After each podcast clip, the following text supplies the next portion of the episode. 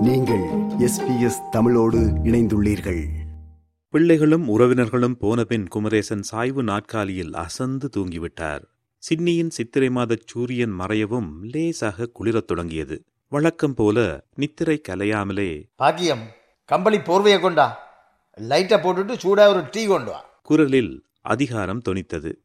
எந்தவித பதிலும் வரவில்லை. குமரேசன் இப்போது நன்றாக விழித்துக் கொண்டார். அறையில் இருள் கவ்வியிருந்தது. அத்துடன் அவரைச் சுற்றிலுமிருந்த ஓசையில்லாத நிலை அவர் இதயத்தை குளிர்ந்த கரங்கொண்டு நசுக்கியது. கண்களில் ஈரம் கசிந்தது. எவ்வளவு நேரம் அப்படி இருந்தாரோ அவருக்கு தெரியாது. பசி வயிற்றைக் கிள்ளியது. அவர் பசி தாங்க மாட்டார். மேசைக்கு சாப்பாடு வர கொஞ்சம் பிந்தினாலும் என்ன நேரத்துக்கு சாப்பாடு வைக்க வேணும் என்ற எண்ணம் இல்லையாக்கும்? என்ன செய்து கொண்டிருந்த? என குரலை உயர்த்தி பேசுவார். இன்னும் ஐந்து நிமிஷம்தான்.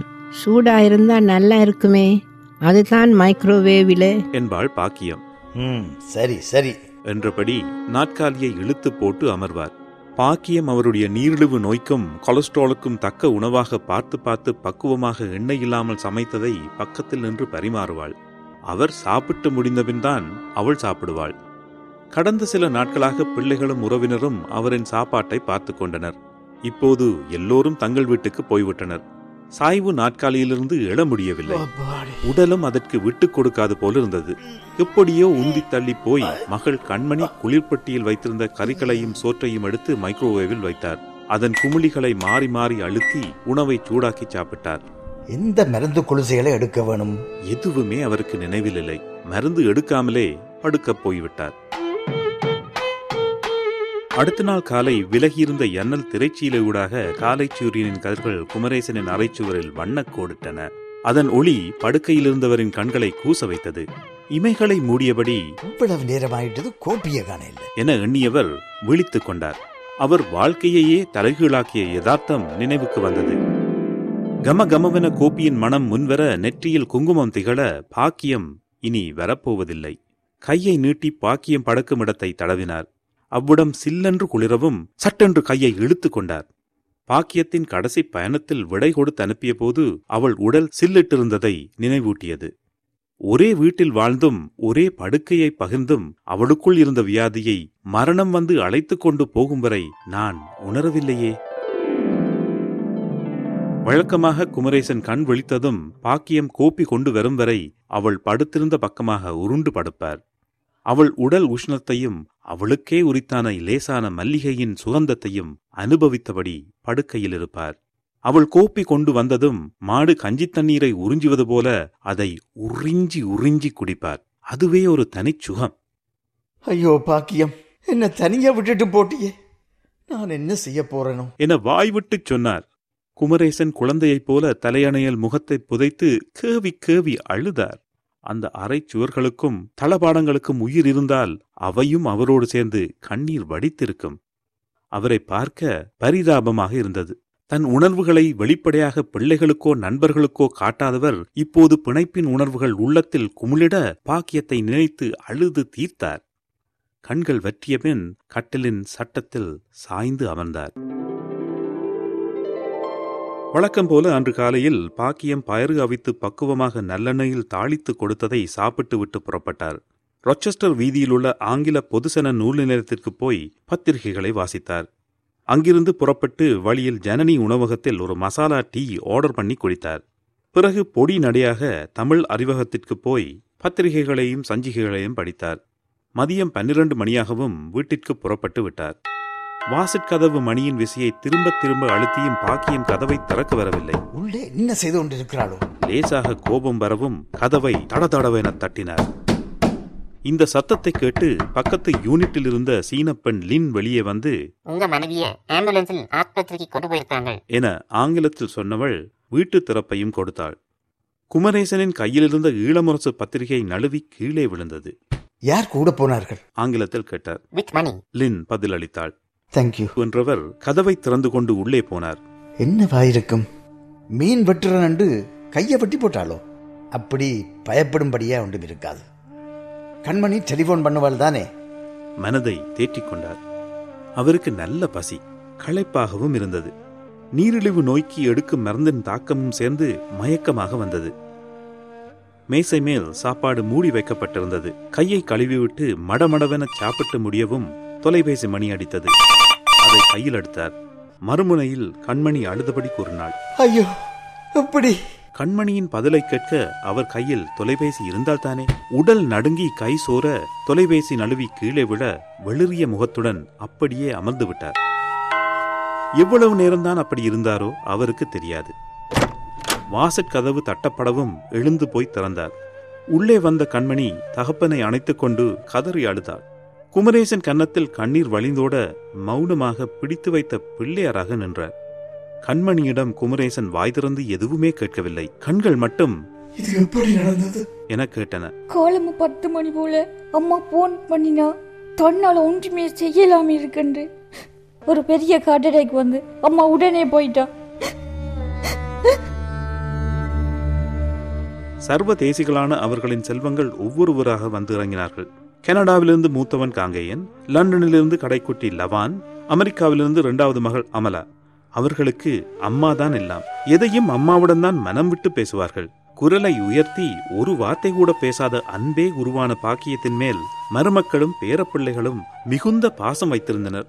பாக்கியம் போய்விட்டாள் என்ற ஆறா துயரில் வாய்விட்டு குளறி அழுதனர். ஐயோ அம்மா நாங்கள் உங்களை அடுத்த மாசம் வந்து பார்க்கிறது நாங்களே எங்களை இப்படி விட்டுட்டு போட்டீங்களே. அமலா இரண்டு கைகளையும் தலையில் அடித்து அழுதாள். அப்பா அம்மா அங்களை விட்டுட்டு போயிட்டா? லவான் தகப்பனை கட்டிப்பிடித்து தோள் மேல் முகம் புதைத்து கேவி கேவி அழுதான். குமரேசன் நட்ட மரமாக நின்றார். கண்ணீர் வற்றிய அவர் விழிகளும் மூக்கும் கொவ்வை பழமாக சிவந்திருந்தன. பூவும் பொட்டுமாக இறுதி பார்வைக்காக வைத்திருந்த பாக்கியம் அவர் கண்களுக்கு அவர் கைப்பிடித்த அன்றிருந்த அழகோடு திகழ்ந்தாள். கூரைச் சேலையைத்தானே சிங்கள காடையர் கொண்டு போயிட்டார்கள். இறுதி காரியங்களை மருமக்கள் பொறுப்படுத்தி நடத்தினார்கள். செத்த வீட்டில் குமரேசன் இருப்பதை அறியாமல் தூரத்து உறவினர்கள் தங்களுக்குள் பேசியது அவர் காதில் விழுந்தது.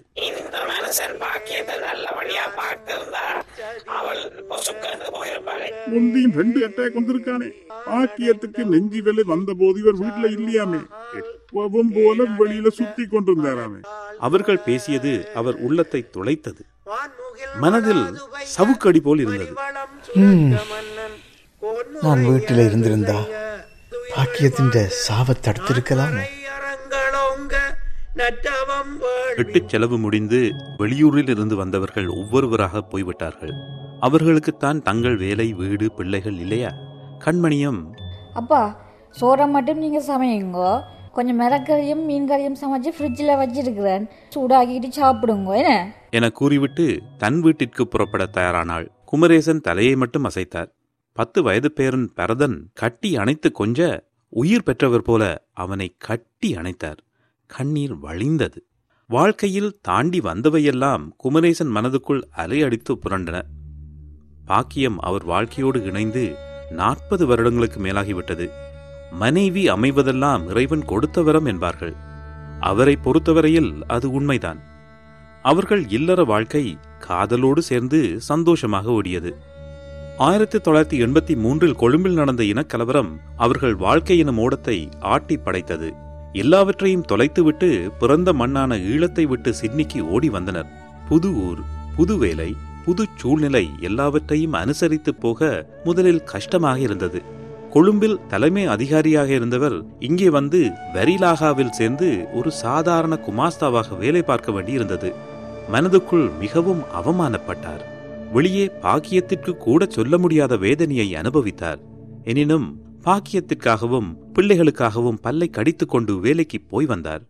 இதனால் மனதில் ஒரு இறுக்கம் ஏற்பட்டது. எங்கே அதிகம் பேசினால் மனதில் உள்ள வேதனைகள் வெளியே கொட்டி விடுவோமோ என்ற பயம்.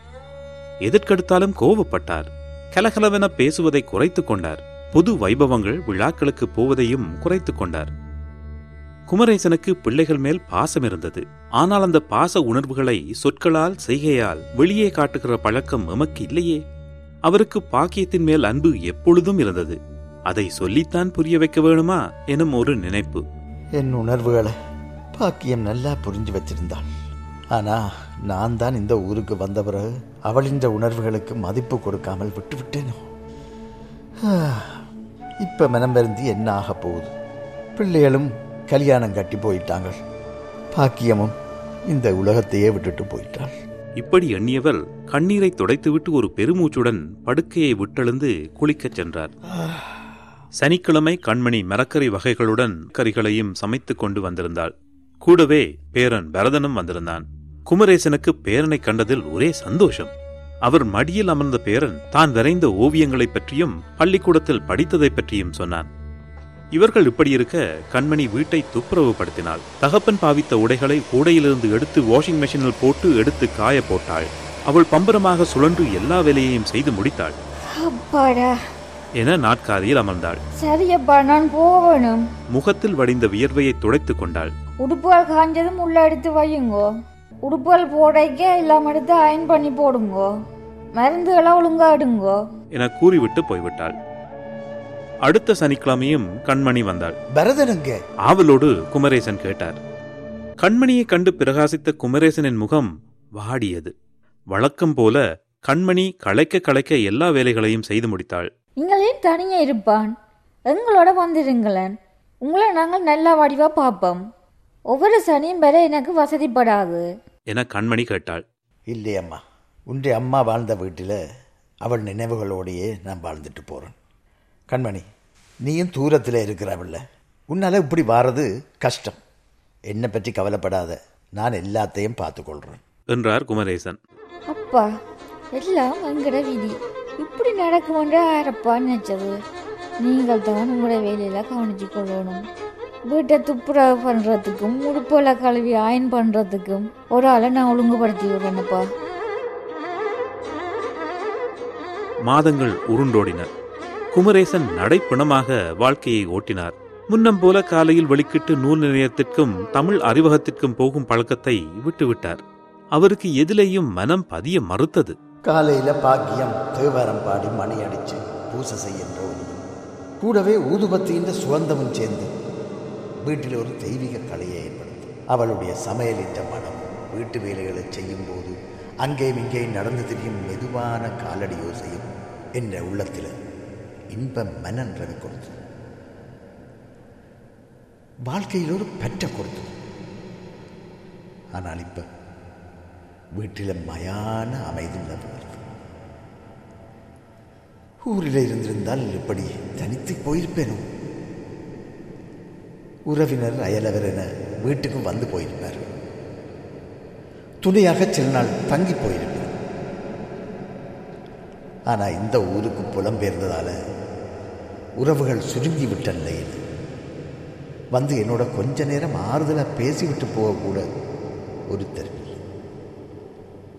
சொந்த பிள்ளையால் கூட வேறு கண்டங்களில் வாழ. என மனதுக்குள் வருந்தினார். பாக்கியம் உயிரோடு இருந்தபோது தன் மனதில் உள்ளதை வாய்விட்டுச் சொல்லாதவர் இப்போது அவள் படத்திற்கு முன் அமர்ந்து அழுது புலம்பினார். பாக்கியம் நீ இல்லாம நான் அனுபவிக்கிற தனிமை இருக்குது. அது நோயை விட கொடியது கட்கட்ட வென்ற பிறகு சூரிய நமஸ்காரம் எதற்கு என்றார். என்ற வாழ்க்கையில நீ நிரப்பியிருந்த இடம் எவ்வளவு என்பதை இப்பதான் உணர்றேன். என்னுடைய வார்த்தைகளால் என்ற மனதை பல தடவை நான் நோகப்படுத்தி இருக்கிறேன் நீ எதிர்த்து ஒரு சொல்லு சொல்ல மாட்டேன். நீ பாசமா பக்குவத்தோடு எனக்கு உணவு தயாரிப்ப என்ற சௌகரியங்கள். நானும் இதுதான் இயல்பு என்று இருந்தேன். ஆனால் இப்ப ஐயோ பாக்கியம். தனிமை என்ற பாதாள இருளில் என்னை விட்டுட்டு போயிட்டியே. கண்மணி தன் சகோதர சகோதரிகளுக்கு அனுப்பிய மின்னஞ்சலில் அப்பாவை எவ்வளவு கேட்டும் அவர் எங்களோடு வந்திருக்க மாட்டேன் என்கிறார். பனியில் வாழும் பெண்குவின் தன் பெண் துணை இறந்துவிட்டால் அந்த ஏக்கத்துடன் அதே இடத்தைச் சுற்றி வருகிறது. அதன் பின் அதிக நாள் உயிர் வாழ்வதில்லையாம் என நான் வாசித்திருக்கிறேன். அதே நிலையில்தான் அப்பாவும் இருக்கிறார். அவரைச் சுற்றி அம்மா விட்டுப்போன வெற்றிடம் அப்படியே இருக்குது. நாளுக்கு நாள் அந்த வெற்றிடம் பெரிசாகிக் கொண்டிருக்கிறது. அதில் அவர் மெல்ல மெல்ல விழுந்து கொண்டிருக்கிறார். அவரை இதிலிருந்து வெளியே கொண்டு வர வேணும். என்ன செய்யறதென்று தெரியவில்லை. என எழுதியிருந்தாள்.